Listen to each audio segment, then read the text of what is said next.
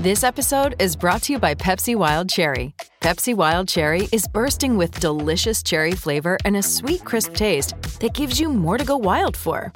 Getting wild may look different these days, but whether it's opting for a solo Friday binge watch or a big night out, everyone can indulge in their wild side with Pepsi Wild Cherry.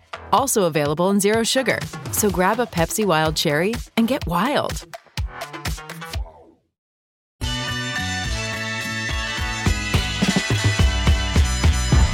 Just like that, second hour is here. Wednesday edition. Hot Mic with that Withrow across the Outkick Network, which is uh, live each day, streaming live at Outkick.com. Show's flying by today. It is. You think people will respond to Clay saying that Aaron Rodgers could be a doctor?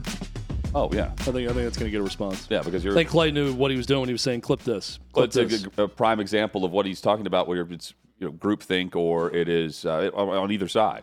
You know, instead of free thinking and you know having your own thought and opinion. Yeah, I, I, I judge also a lot of times intelligence like that when I think about people who are smart. And I, I, I agree with Clay that Aaron Rodgers is one of these people. If he wasn't an NFL quarterback, I could see him doing a bunch of things. yeah, yeah. in leader in leadership roles in academia, maybe in medicine and law. There's a lot of different things that Aaron Rodgers could do. And what Clay said about his grandfather. My grandfather, rest in peace, uh, didn't graduate fourth grade because he had to go to work on the farm. And when he passed away, Mine went to eighth. as an old man, he did not read very well.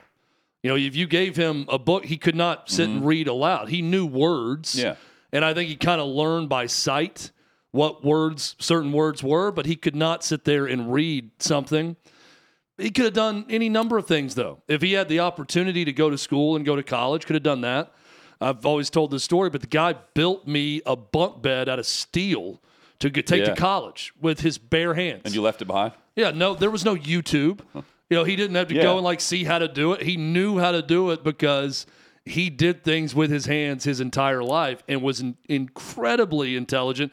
Those are things I don't possess that quality where I could do it the way he did it. I can do a lot of other things and I'm smart in a lot of areas, but I look at that and think this is a guy who, if he had the opportunity to go through high school and college, could have done in any number of things. I, I think that about Aaron Rodgers as someone who's intelligent. I think that about, about Jimmy Kimmel. You know, I think he's an intelligent guy and funny You don't have and witty. brilliant to have. He uh, could have a, free- number of jobs other than late night host too. Yeah, you, you don't have to be brilliant to contribute to the universe of ideas, Right. right? Yeah. Uh, even even a dumb person can have a good idea. And I think it may, I don't know if it got lost in translation. My point was it's not that I disagree with everything every Hollywood actor says. Right.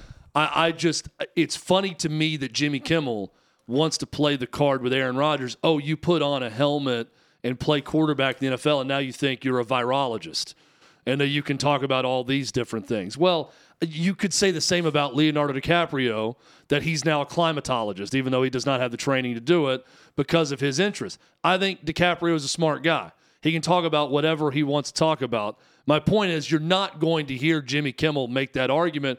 Oh, because you've made such and such billions of dollars at the box office, and you can read a script and you can play in a movie. Now you think you can you're qualified to speak about this, this, and this. He's not going to make that argument because he mostly agrees with Leo, and he doesn't agree with anything Aaron Rodgers says. So let's be genuine about it. Is my point here. It's not that you really think Aaron, maybe he does think Aaron Rodgers is dumb, which I think is a mistake by Jimmy Kimmel. It's not that you really think they're stupid. It's that you don't like what they're saying. It's who's saying it. And you don't like the opinion. So now I'm going to paint them as some idiot where you would never do that with someone you agree with on points. What would you say Connor Stalions would be doing if he had not been working at Michigan for his his favorite team? I know he went to U.S. Naval Academy, um, and he's the mastermind behind the, the sign stealing. He's a, a military captain. Again, uh, Yeah, he would have been I- uh, in espionage somewhere working Yeah. for the government. I feel like he would have be- been like one of the White House plumbers that bungled Watergate. He'll be that would have been Connor. Stalions in the early '70s. That would have been So, Connor Stalions. Um, he, if anyone uh, curious what he was doing, he was at a bar in Houston on Monday night, getting free beers, and he will have this for life. Uh, anywhere he goes by Michigan fans. Uh, what do you, uh, as far as uh, popularity is concerned, One has won back to one won back to back national championships. The other's Connor Stalions. Stetson Bennett, Connor Stalions, I- bringing a championship to Michigan. I mean, it's a, it's a funny comparison. I'm going with Stetson Bennett, but seeing Connor Stalions now as this folk hero, and I'm surprised he wasn't in the stadium. Me too. He made it to the Rose Bowl, but he made it to Houston, but then couldn't make it into the Well, may- stadium maybe for the he game. did, but the, the the post was just if anyone was wondering what he was up to last night, he was at a bar in Houston. I mean, he was there all night, right? He could have Yeah. gone to the game. The other thing, are, don't you find it? I don't know if it's odd. I'm surprised that he's not out more like socially um, visible. How long did we go without knowing where he was or what he was doing after he left the the program? I mean, I, I don't know. I don't think many people would I- be on the lookout, and you know, there's not paparazzi following uh, Stalions no. around. So maybe he was you, out you wouldn't about. need paparazzi. You just need to go with around Michigan fans. Yeah, I mean, now w- once they started playing in these big, high-profile games, and he was there, that that's where we knew he was. I, I, I assume He was probably at the Ohio Connor State is probably living his life. You know, I just don't think many people were photographing him or knew who he was, unless you're at a Michigan-specific Yeah, event. I mean, you're right. At a game Central Michigan bar. can't even ID him. So Oh yeah, Yeah, that- How's that investigation going? Have we heard, Davey? Still no word from the AD at Central. Michigan about their investigation? Yeah, I on mean- whether or not that was Connor Stalions. no idea if that was him. I love However, how we now- can spot him in a stadium. And we live in a a sports world where people can just say things and act like they're going to do something and then never speak again. We've not heard one thing from the Central Michigan AD again. I guess that's the thing. Uh, the, the the general manager for the Titans can just give one press conference and then disappear for a season, Not and even come say- back and not even not even say what he wants in a head coach. right. Not not ex- uh, what what what qualities are you looking for in a head coach? I'm I'm going to keep that close to the vest. I don't want to We'll wait to tip off anything first. for the hiring process. Chad, I guess the, the other thing, not It's visible. just a, it's a weird world we, we haven't in. heard from him. Like we have not heard Connor Stalion speak. What do you? I'm like, that's that's the also like that part of It- it that's weird. We shouldn't be surprised that words carry way too much weight right now in our society. Words uh, words get people canceled. Words do this, words do that. That all anyone wants to do is say things. It's more important about what you say and not what you do.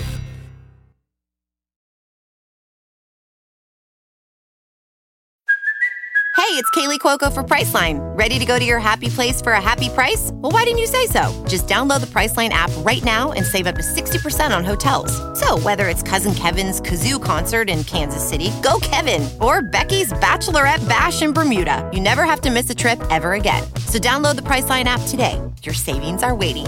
Go to your happy place for a happy price. Go to your happy price, Priceline. we have some What breaking news Hutton? from Chris Low at ESPN. Nick Saban is retiring.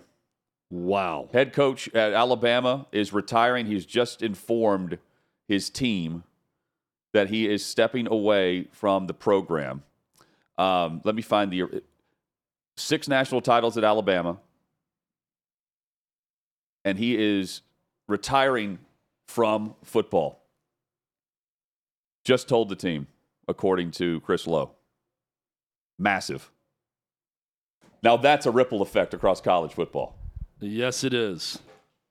So the the entire saga of what they went through this season, where he seemed like he was out of it, wasn't into it, and then finishes with one of the best coaching performances, if not the best, that we've seen from him at the University of Alabama. He is now retiring after six national championships and a team that's going to be really good next year.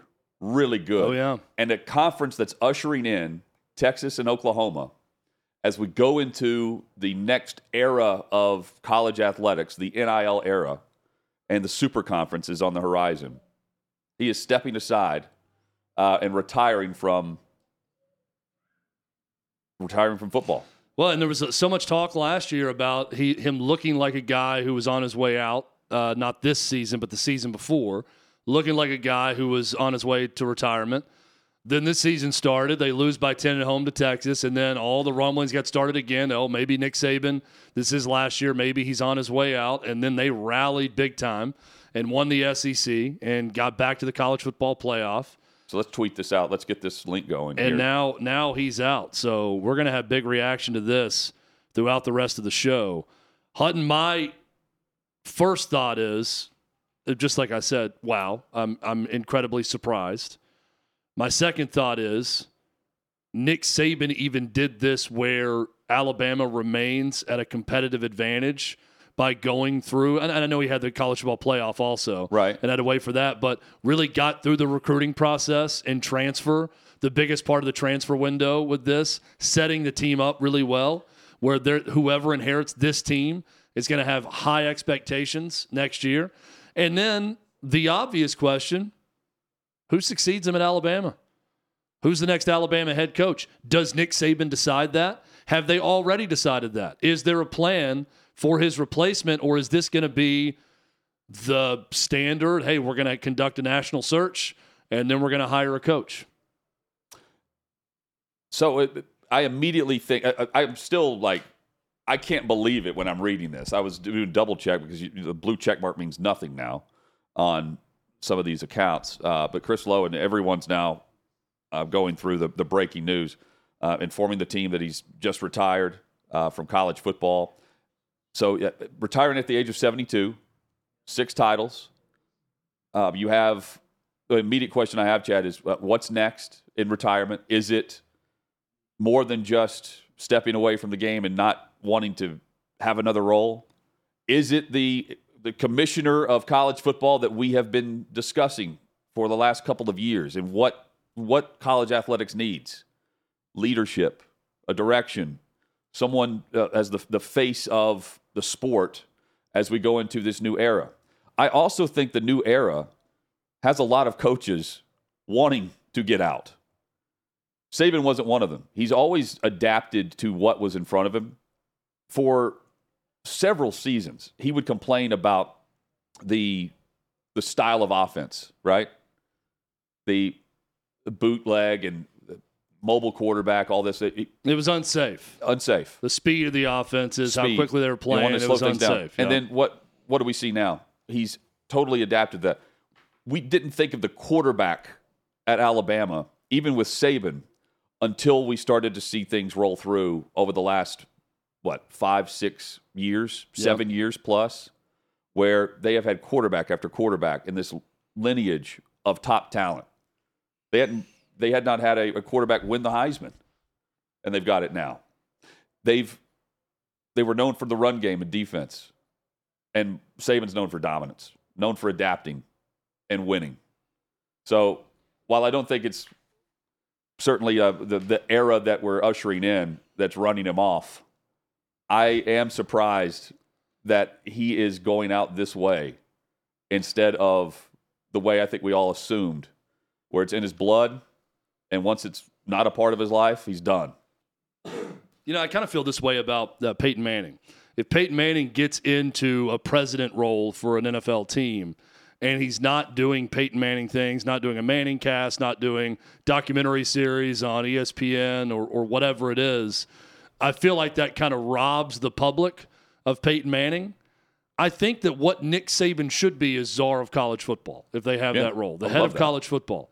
I also feel like Nick Saban is going to be so good on television if he fully commits to that that we're almost being robbed if he's in a position where he's only giving a press conference once every six months and not out public forward facing in college football. College football probably needs a Nick Saban to run the sport and and be the the manager, president of the sport.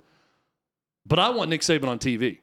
Selfishly, as a sports fan, I want to see Nick Saban commenting on all things college football somewhere, someplace. I hope that's what happens, but I don't know that if that's going to be the future for him or not. six titles uh, at Bama. He had one at LSU. And keep this in mind: this is also uh, we're we're in this time frame where we could also see Bill Belichick do the same thing.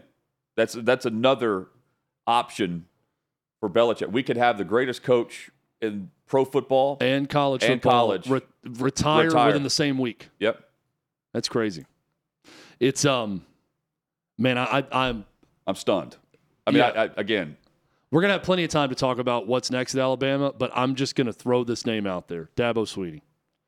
okay, After the season that he had at Clemson, would two questions on this? Would Alabama still want Dabo Swinney right now, or would they see him as a coach that's on the decline, or do you say it's a no-brainer? This guy has won uh, multiple national championships at another place. He is an Alabama graduate, played here for Gene Stallings at Alabama. You bring that guy home, and you go from Nick Saban to Dabo Swinney, and it's as simple as that. If you're Alabama, I don't think it's it's that time now. I think that time has passed. that, time, that window may have come and gone for him. Two things come to mind. Number one, uh, I mean, this is the, greatest era that we've this, this run of dominance where you just see uh, nothing but titles, and if you lose two games in a season, you're going through a rebuild, a retool. I think is what he called it. Uh, who's the who's the best coach now in college football? Kirby Smart. It's, I mean, minus the scandal, it's Jim Harbaugh, but he's about to go to the NFL. Right. So, who, So it's yeah. I mean, Kirby yeah, after Kirby Smart, uh, I think uh, Dabo Swinney's got the the track record, but he's not been as good lately. But he's right up there. what are Alabama fans doing right now? I mean, they're probably uh, they're not burning a couch. Uh, I don't think you do that when a coach retires. A good couch Uh, burning that happened in Ann- Ann Arbor after Michigan won the national title. I think there's just I a silence. video of that there's one. silence in Tuscaloosa.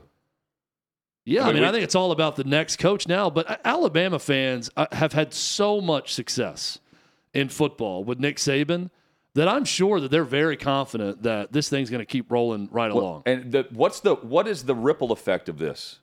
Because Bama is going to have a new coach. If they go from the outside and go big, who do they go with? Michigan is also going to have a new coach. The thought is it's going to be Sherrone Moore if Harbaugh leaves, if and when Harbaugh leaves. Who's the who's the next money guy? Clay's asking if it's uh, Dan Lanning. You know he's going to be mentioned, but Yep. he just signed. That's one that I thought soon. about also. Um, you know Lane Kiffin wants his name mentioned. Yeah. there's plenty plenty of coaches that want to be that like we I thought Texas A&M was going to be uh, the the rags to riches for the 4 million dollar head coach that's turning into the you know 12 million dollar head coach. Clay uh, wants to hop on and talk Saban with us Let's also. do it, yeah. So if we can call him, let's, Let's uh, get him on. Let, us do that. He just sent a text and said, call because he wants to get on and, Yeah. and talk some Nick Saban. Um, I, There has to be a reason why now the timing yeah, of this. it, it, we found this news out, by the way, the same time you guys did on air on the show. So we're processing all this also. A, a name I threw out for NFL jobs that I'd throw out for Alabama too is Kalen DeBoer and what he's done at uh, at Washington. That seems like a guy. Alabama's not going to want, uh, you know, Lane Kiffin comes to mind who's been there. That's not ever going to happen. They're never going to bring on a Lane Kiffin that's going to bring that type of attention the way Lane Kiffin does. Alabama's not going to be about that Yeah. with their football program. Kalen DeBoer would fit the mold uh, of someone they'd be looking for. Again, Nick Saban uh, has announced he's retiring, announced his retirement. He's, look at his career. He's 297, 297 wins, 71 losses, and one tie. Seven national championships, six at Alabama. Uh, Chad, what comes to mind too, uh, the conversation that we were having at the beginning of the season, and it, really it ran through even the Tennessee matchup.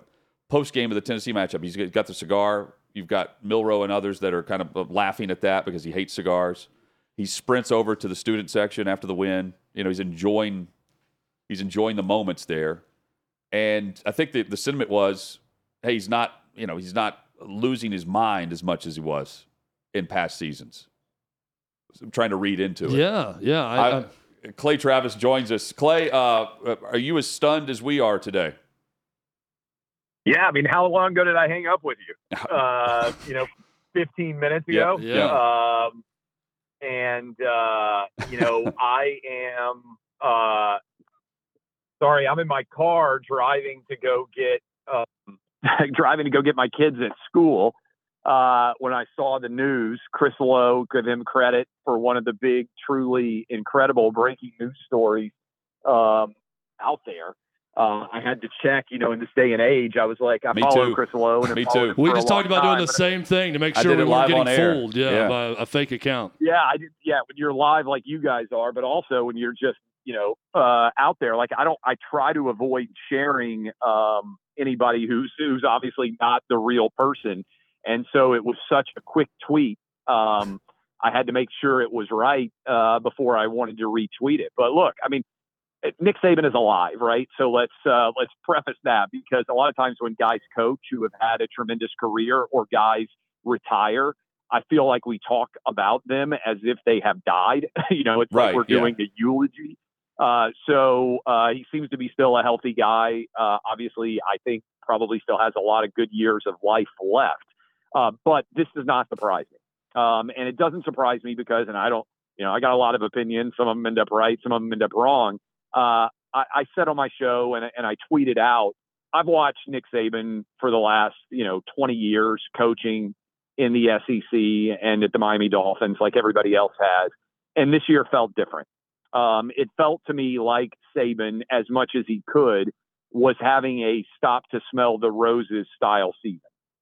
Um, just because he didn't react and lose his mind on the sideline. He was different. he often Right, Clay? Like, Yeah. he was just different. Uh, We all said that. Oh, he really likes this team and this group because he's smiling now and he's joking around more with reporters. It, it's been Yeah, we different the last year and didn't- a half. We didn't have the moments where he's ripping into the reporters Yeah. post game. Yeah.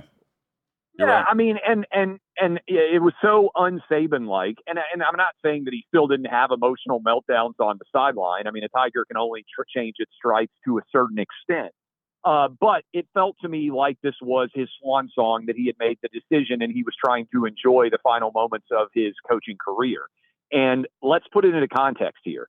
I think Nick Saban is the greatest college football coach of all time. Um, and I'm not just saying that hyperbolically because suddenly he is retiring. I've thought it for a while. I made the argument that he was the most dominant, and I questioned whether he would coach long enough to be the best.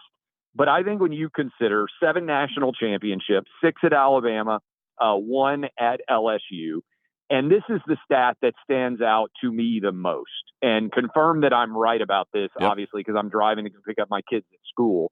Uh, but I believe Alabama was number one at some point in time in 2008, 2009, 2010, 2011, 2012, 2013, 14, 15, 16, 17, 18, 19, 20, 21, 22. I don't think they got to number one in 2023, although I could be wrong and they could have been number one this year as well. Uh, you guys can fact check that, like I now, said, yeah. because I'm driving. The reason why I point that out is if you talk to people who have success in the world of coaching, in the world of business, in the world of life, having success is not the hard thing to do.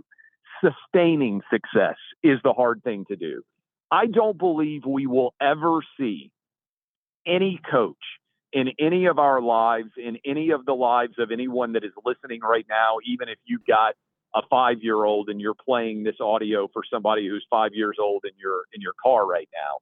I don't believe anybody will ever do that in college football again.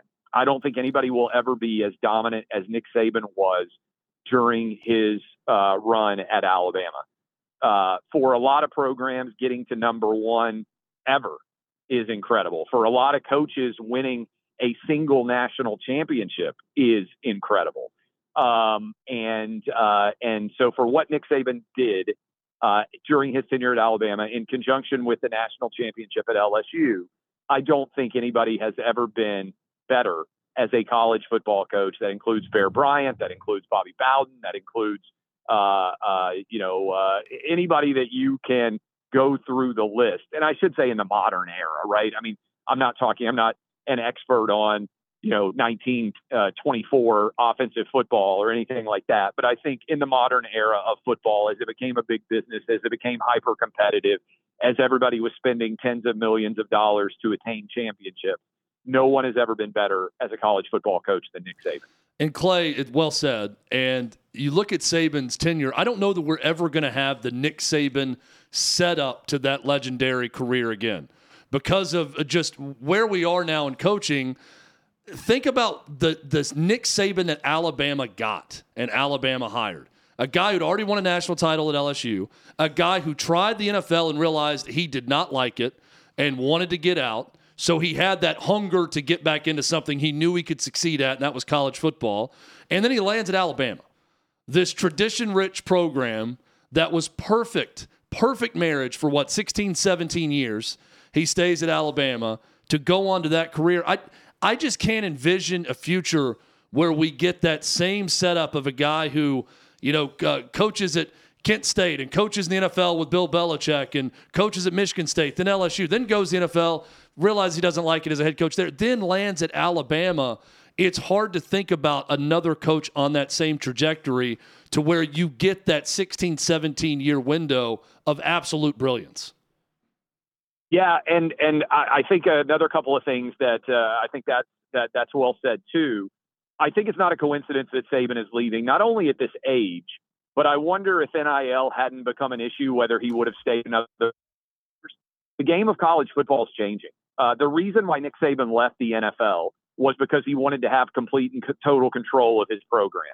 That's why he didn't necessarily like the Miami Dolphins, where the athletes on the team who are professionals all make more money than you at the top line, and you don't have that much control as a head coach. And suddenly now in college football, you've got to be a GM and you've got to negotiate NIL deals and you have to compete. Remember Nick Saban being upset about the Texas A&M uh, allegations that he made that Jimbo Fisher got all fired up about in the last couple of years. I think that factors in here. I think the next question that needs to be asked again, Nick Saban contextually, I think the greatest college football coach of all time. Where does Alabama go now? Yeah. Um, if you were athletic director, uh, the timing on this is interesting. He went through the early signing period, right? So he signed another elite class that all thought they were playing for Nick Saban.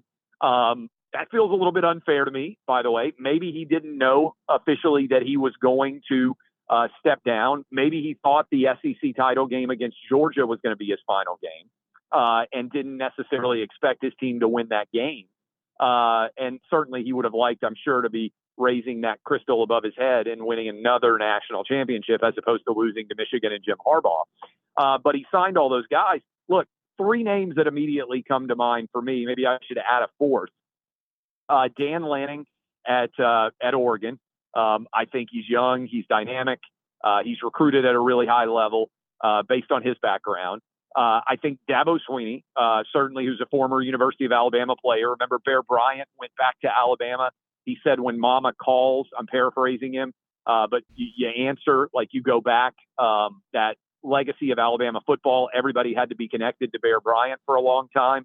Will we now see the new legacy of where you're connected to Nick Saban, maybe? Or is it just, hey, we won another stud? Dabo's won multiple national championships. If this were two years ago, uh, I think it'd be a no-brainer. Clemson has stumbled a little bit. Maybe the bloom is off Dabo, Dabo a little bit more than it otherwise would be. Uh, I'll toss out Steve Sarkisian. Um, tremendous success as an offensive coordinator at Alabama, now at Texas. Uh, hard to think that he would leave one job like that for another. And then Lane Kiffin, uh, just down the road at Ole Miss, obviously another former offensive coordinator at Alabama. Those are four names currently associated with Alabama, uh, sorry, with college football that immediately would come to mind if I were Greg Byrne, the AD at Alabama. Uh, that would be on my list that I would be trying to make uh, make contact with to see. Remember, also, uh, I believe I'm correct in this.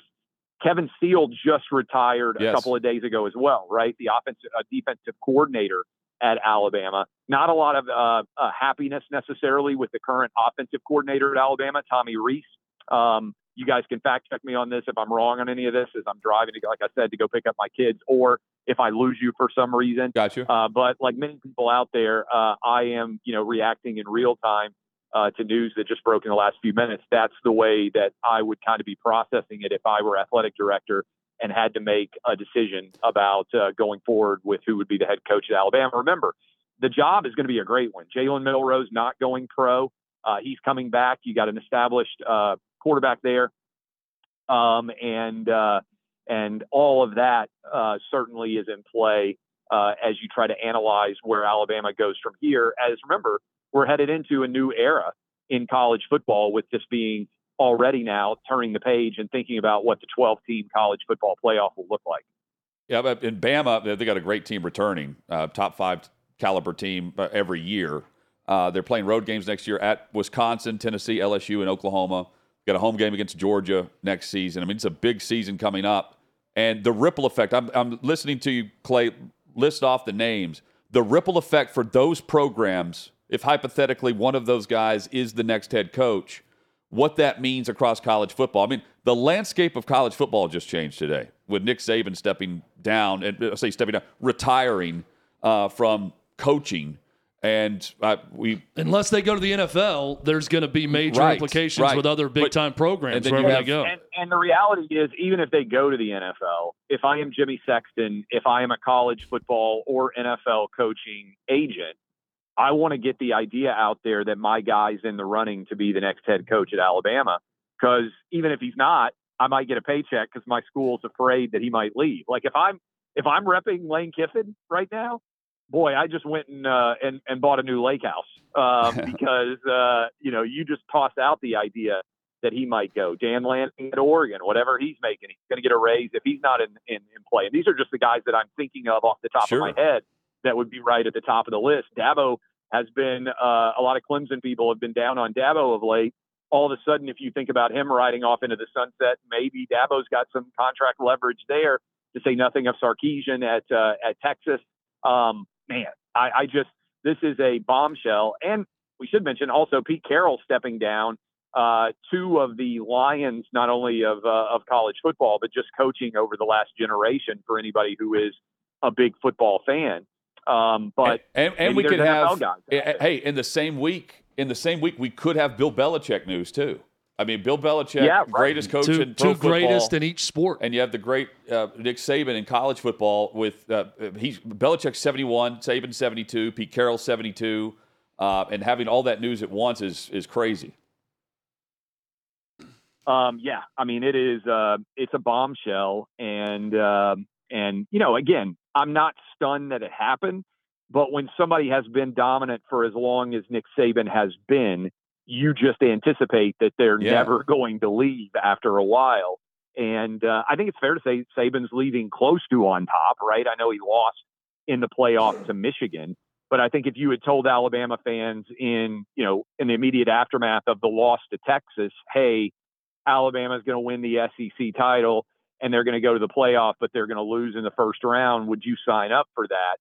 I think just about every Alabama fan with a functional brain, admittedly, there are a lot of them that don't have functional brains, but just about every Alabama fan with a functional brain would have said, oh, yeah, I'll sign up for that in a heartbeat. You know, Right. another name that just popped to mind immediately and would have been a good choice had he not gotten the job he wanted last year, DeMeco Ryans, who's an Alabama alum. Yeah, Was a name that popped to mind. still, if if he lost this weekend uh, in the in the playoff game, um, now uh, obviously they're playing the the Browns right on Yep. Saturday.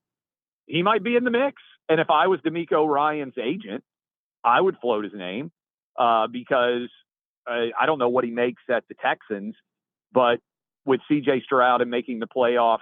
Um, I, I don't. I, I know most people would always be happy with doubling their salary. So even if he loves his job with the Texans, um, I would think he would be in a position where that would be a uh, a conversation he'd want to have too. Well, the what do you think Bama fans are doing right now, Clay? What's going on at Innisfree? Um, you know, I would say one. I mean, Alabama fans are are probably intensely grateful for Saban. Um, and if you had set an over under when Saban left the Dolphins to come to Alabama, I think most people would have set the over under at four and a half years. I mean, the, the the idea that Saban would finish his career at the University of Alabama, I think would have been a very low uh, likelihood in terms of most people's opinions. Certainly, I didn't think Nick Saban would have the success he had at Alabama, but I also didn't think he would stay as long as he has. I think most people would have uh, agreed that that was unlikely.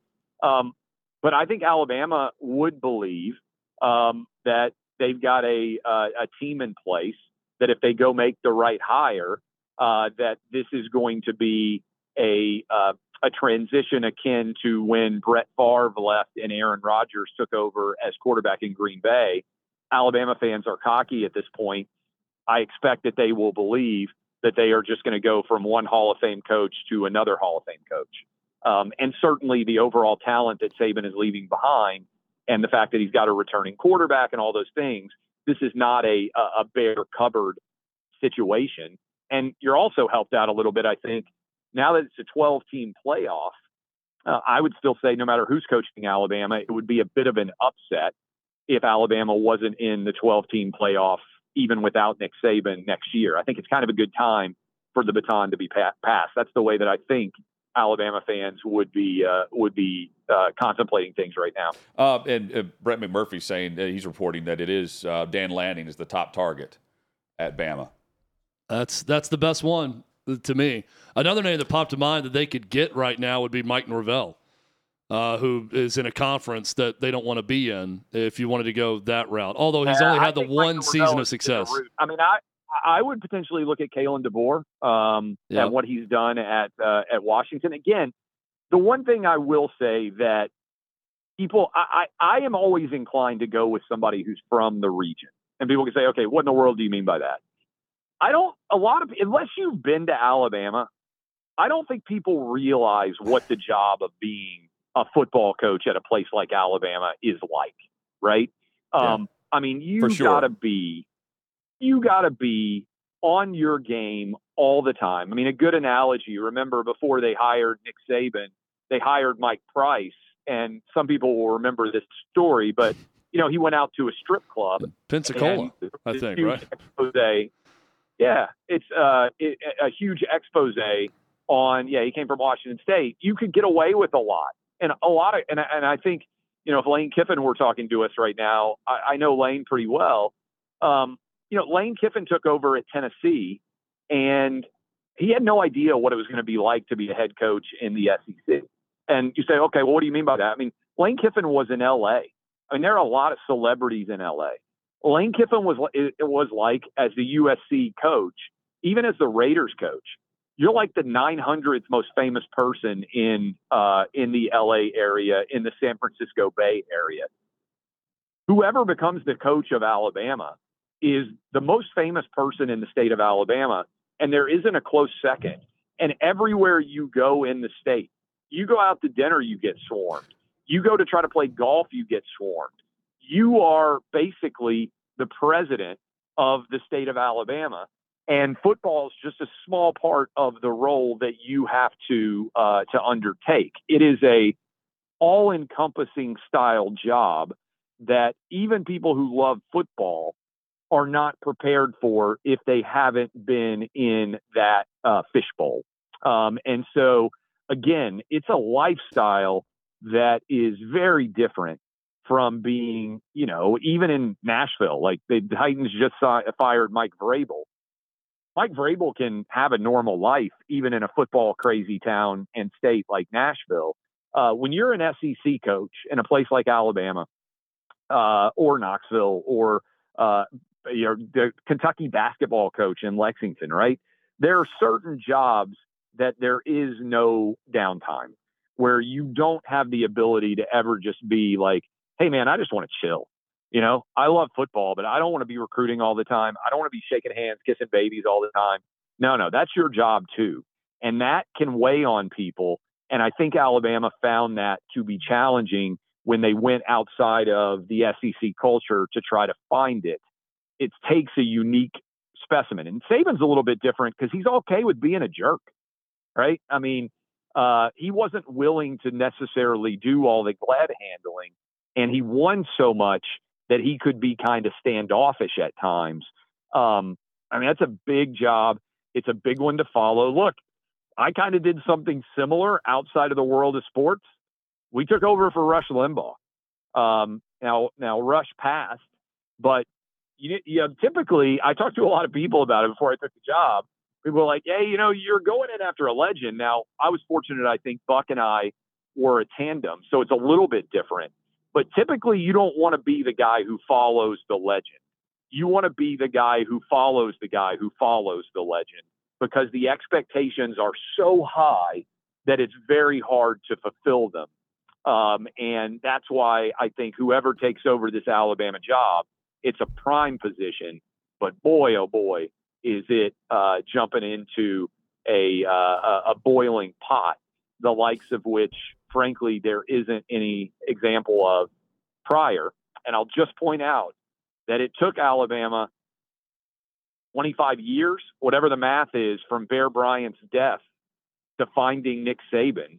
They spent a generation in the football wilderness trying to find Bryant. So I understand the Alabama fan position of, oh, we'll just go get another guy and plug him in and he's going to be dominant. I'm trying to think of a historical analogy in coaching. Maybe the best one you could point to is Jimmy Johnson to Barry Switzer. Uh, you know, if you think about uh, the uh, that that sort of transition, to me, there's a lot of easier ones where you say, boy, the legend who handed off the baton, there wasn't any championship that followed, and there was a slow retrogression where regression, I should say, where normalcy returned. I just think it's going to be hard to find anybody who can approach the level of success as Nick Saban, no matter who you hire. Again, for those just joining us on the on the live stream at outkick.com slash watch, Nick Saban announcing that he is retiring. That report through Chris Low at ESPN. Uh, Clay Travis with us as we break down the, the, the live reaction. Just thinking about this, Clay, the, the, if you haven't been to Tuscaloosa, haven't been to Alabama, you don't really know what the feel is. Think about this this perspective. So uh, you've got the the other SEC schools. And Clay, if you got to pick your kids up, let us know. Oh yeah, if we're keeping yeah, you too go long. when you need to go. Yeah, but there's just just the from the mindset of I'm the good. other. I'm just trying to share this on so Oh, while yeah, I drive, cool. so I'm trying not to die. So But- just give me like 20 seconds, Yeah, it's all and I'll good. be right back. The- Well, let me let me say this, Hutton, before we get this back to, to Yeah. Clay. He talked about fit and geography and being from a place mattering in college sports and understanding it. Dan Lanning is from Kansas City. He played his college football at some place called William Jewell College in Missouri. Okay. But here's where he has coached over the years. Starting in 2015, he was a GA at Alabama. Then he was inside linebackers coach, recruiting coordinator at Memphis in 2016, 2017. He went from there to Georgia, outside linebackers coach in 2018, and then defensive coordinator and outside linebackers coach 2019 to 21. Got to Oregon in 2022 and has just completed his second year with the Ducks. So the meat of his career right there in the middle took place at Alabama, Memphis, and Georgia. He's 37 years old. Yeah, I mean, it, according to McMurphy, he's the yeah, I mean, top I target. think Dan Lanning, Dan Lanning could make a lot of sense. Um, and I think he knows the culture well enough. He's obviously had a lot of success at Oregon. Um, you know, the other thing to keep in mind is everybody's going to try to get a raise. Um, and also, whoever gets hired at Alabama is likely to be a head coach, which means you're setting off all different sorts of coaching dominoes, right? When you hire somebody else, there are a lot of elite level coaches that are going to end up potentially looking at this job. And then wherever that coach leaves, I mean, Dan Lanning, for instance he left Oregon, that's a hell of a job. He's returning a pretty decent team. Now I know Bo Nix is leaving, um, but Oregon was a top seven or eight program this year, and Dan Lanning has recruited at a top ten level. Remember, it'll be a shot uh, across the bow because Oregon would have lost. Um, walk me through this if I remember correctly. So they, uh, with Oregon, they had uh, Willie uh, Taggart leave, right, Yep. to go to FSU, and then, Mario fired. Cristobal Um, left them. Mario Cristobal, and now it'd be Dan Lanning. So you would lose three guys that leave for theoretically different jobs. And also remember within that context, Oregon is about to go to the Big Ten. So it's not only the change of going to, uh, uh, you know, have to replace a coach, but you're going to have to go to a brand new conference. Um, and uh, and remember, we're not that far removed from the uh, the early enrollment. And the other wild card here is there basically is perpetual free agency right now in college football. So you're talking about like how many guys that signed with Alabama pretty much only signed with Alabama because of Nick Saban. I would bet a huge percentage. So how many of those guys or Oregon or other top schools are going to be looking around saying, wait a minute, I don't know this is the right spot for me. I know who my head coach is going to be somewhere else. I, again, I think all these things, given the transfer portal and everything else, there are just so many different machinations that are now moving and uh, and, and issues to contemplate that would not have been the case in a pre NIL open transfer portal universe. And they've got 30 days now. There's an open Yeah, they can do now whatever they at want. Bama. If you're already enrolled, if you uh, sign your national letter of intent, you can get out of that in, uh, national letter of intent as long as you haven't uh, enrolled in classes to this point. T- taking over for the guy, Clay, uh, over the years. Okay, a few examples here of where it can go one way or the other. You mentioned Alabama. Gene Stallings won the national title in '92. He was there till '96. bridging Gene Right, but Gene Stallings. Stallings. Sorry, sorry to cut you off, but yeah, they had like six, five or six guys before Gene Stallings, right? Well, no, they had two. Ray Perkins took over for Bear Bryant. Uh, did not do well. Okay. Then Bill Curry also did not do well. Then they got to Gene Stallings. So that was the first one. Bear Bryant, two coaches to get to Gene Stallings. After Gene Stallings went Mike DuBose, Dennis Franchione, Mike Price, who never coached a game because of the strip club scandal, Mike Shula, and then they had Joe Kines as the interim coach, and then Nick Saban. The the name that came to mind for me when you talk about who took over for a legend was Earle Bruce taking over for Woody Hayes, who hung around for about nine years, but as we know, was not Woody Hayes, which made me think about Michigan with the Ohio State angle of this. Uh, we all remember Bo Schembechler, right? Do we remember the tenure of Gary Moeller, who took over for Bo Schembechler, who coached the Wolverines from 90 to 94? And that got them to Lloyd Carr after that. Um, it can go yeah, look, a number of different lot ways. Yeah, I can think of a, another one that's obviously a legend that left, Steve Spurrier. Um, they went and hired Ron Zook, and Ron Zook at Florida, for people who don't remember, was a disaster. But then they went and got Urban, if Yeah. I'm remembering that order correctly. And that's the whole. You don't want to be the guy after the guy. You want to be the guy after the guy who's after the guy, right? Because then a lot of times they do end up getting it right after the first swing and miss. Um, and so I've, I've, you can think of of that kind of having occurred. Uh, obviously, am I correct that there was Jim Tressel and then like kind of a Luke Fickell interregnum, and then Ohio State went and got Urban Meyer. A little bit different, but Jim Tressel won a national championship in 02, and then Urban came and won. Uh, maybe I'm missing some stuff there, but I think that's the trajectory at old, uh, uh, sorry, at Ohio State. Um, there just aren't that many legends, you know, because your wife went to Nebraska. Nebraska trying to replace Tom Osborne has been a just failure. Oh, hell, they can't even replace uh, Bo Pelini. They can't replace him, much less Tom Osborne. Yeah. They haven't found anyone Am close to as good as he like, was. Was Bill Callahan the first hire after No, uh, Tom Osborne? Frank Solich uh, was on his Oh, staff yeah. and, and, and got elevated and took over. And that, that was the first controversy in Nebraska. Many thought that Frank Solich should not have been fired, and he went on to do good things in Ohio. And then that started the whole carousel of Bill Callahan. It went Solich, Callahan, Pelini, and then a lot of bad stuff since. Maybe yeah, good now another good Rule. one. I mean, because they're connected with Pete Carroll. Pete Carroll obviously left to go to Seattle, surprised a lot of people. SC, maybe Lincoln Riley is the answer, but USC since Pete Carroll left has not been able to figure out their coaching situation. Right? I mean, how many years has that been now? Like basically Nick Saban's entire tenure. Um, USC has never been able to figure out who the guy is going to be to replace Pete Carroll. Um, and, uh, and, and I would say, you know, USC, Ohio State, Florida, those are the schools that kind of come to mind where you won uh, either a championship or multiple championships and then had a championship coach leave. Uh, and I would say probably Ohio State has managed that the best um, uh, in terms of uh, in terms of what they managed to do with Urban Meyer. Now Ryan Day has been pretty good replacing Urban Meyer, but certainly not been able to get over that championship hump. Pete, Um, Pete Carroll. and maybe, hey, by the way, we're not even talking right now about Jim Harbaugh, who might also leave. yeah, right. Um, and if that happened, you're talking about a Michigan job coming open. I mean, it is just going to be, if you're an agent business, this is probably, you know, the best late Christmas present in your career. U- USC went from Pete Carroll to Lane Kiffin, Ed Orgeron, Clay Helton, Steve Sarkisian, and now Lincoln Riley. Guys, we've uh, we've done a, a lot of shows in the, the mid South across the SEC. Uh, it, it, once a month at least, we could get we could take calls. Uh, oh, how long Saban going to be in, in in place? What five more years? You know, we need long term vision for whatever program. Tennessee, Yeah. uh, LSU, uh, Ole Miss.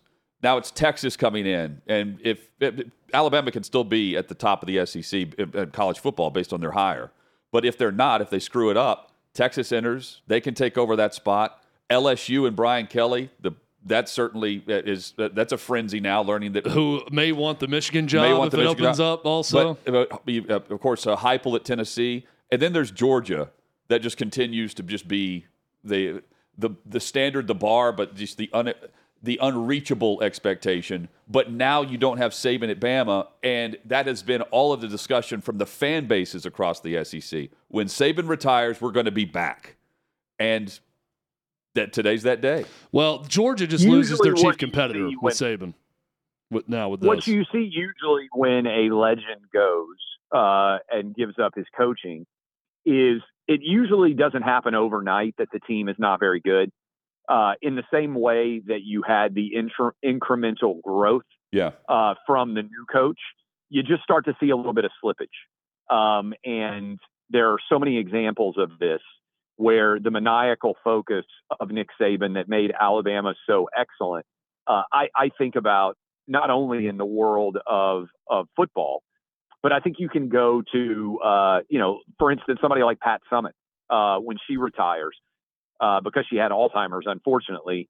But the Lady Vols completely fell apart. I think about Dean Smith going to Bill Guthridge at North Carolina.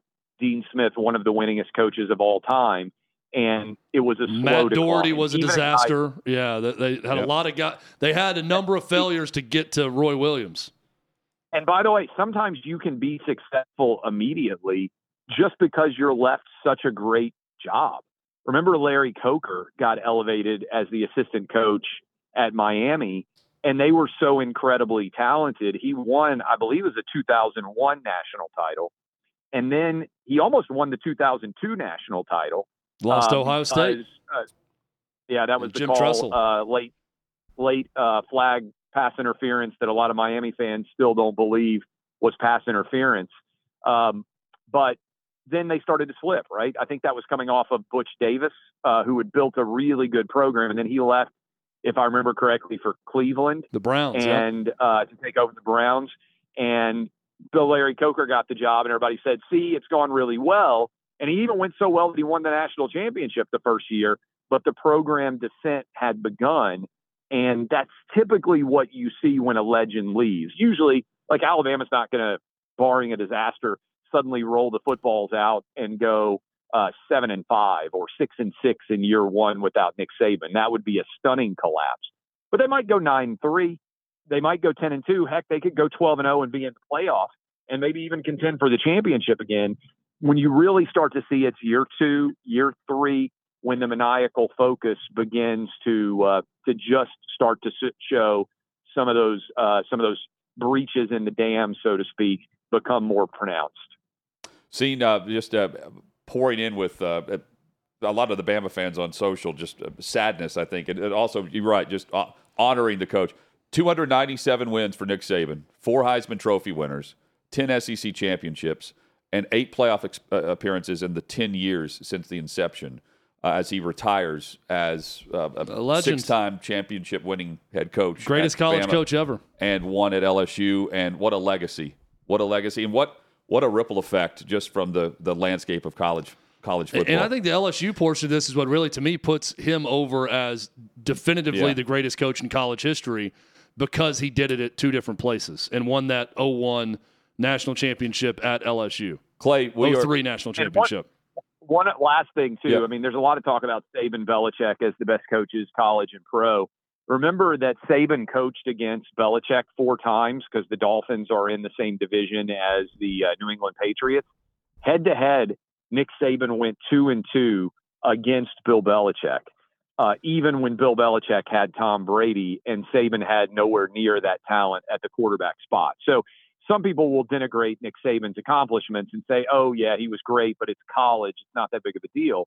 I always think it's kind of interesting to say, okay, head to head coaching against each other, even without Tom Brady uh, in the NFL, Nick Saban was able to go head to head. And one of the great unanswered questions of all of football in general, remember that the Miami Dolphins team doctor refused to sign off on Drew Yeah. Brees yeah. they were making the decision about who to sign as a free agent. He signed off on Daunte Culpepper instead. If Nick Saban had gotten Drew Brees, I think there is a multiverse out there where Nick Saban never leaves the NFL, wins several Super Bowls with uh, with uh, Miami Dolphins. Sorry, Dolphins fan. Uh, and, and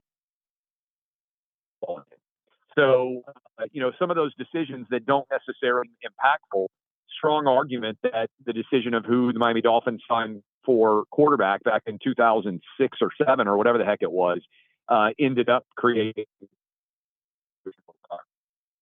Clay, thanks for hopping on, man. As we wrap up, this uh, just reacting in real time to Saban announcing uh, his retirement and uh, the report from Chris Low that popped uh, about 50 minutes ago, uh, and we'll certainly have reaction uh, tomorrow as well, starting at four o'clock Eastern. Quickly, our buddies at Next Round Live, Yep. Jim Dunaway and Ryan Brown, just said, I've said pretty much from early on in his time at Oregon that Dan Lanning would be Nick Saban's Okay. replacement.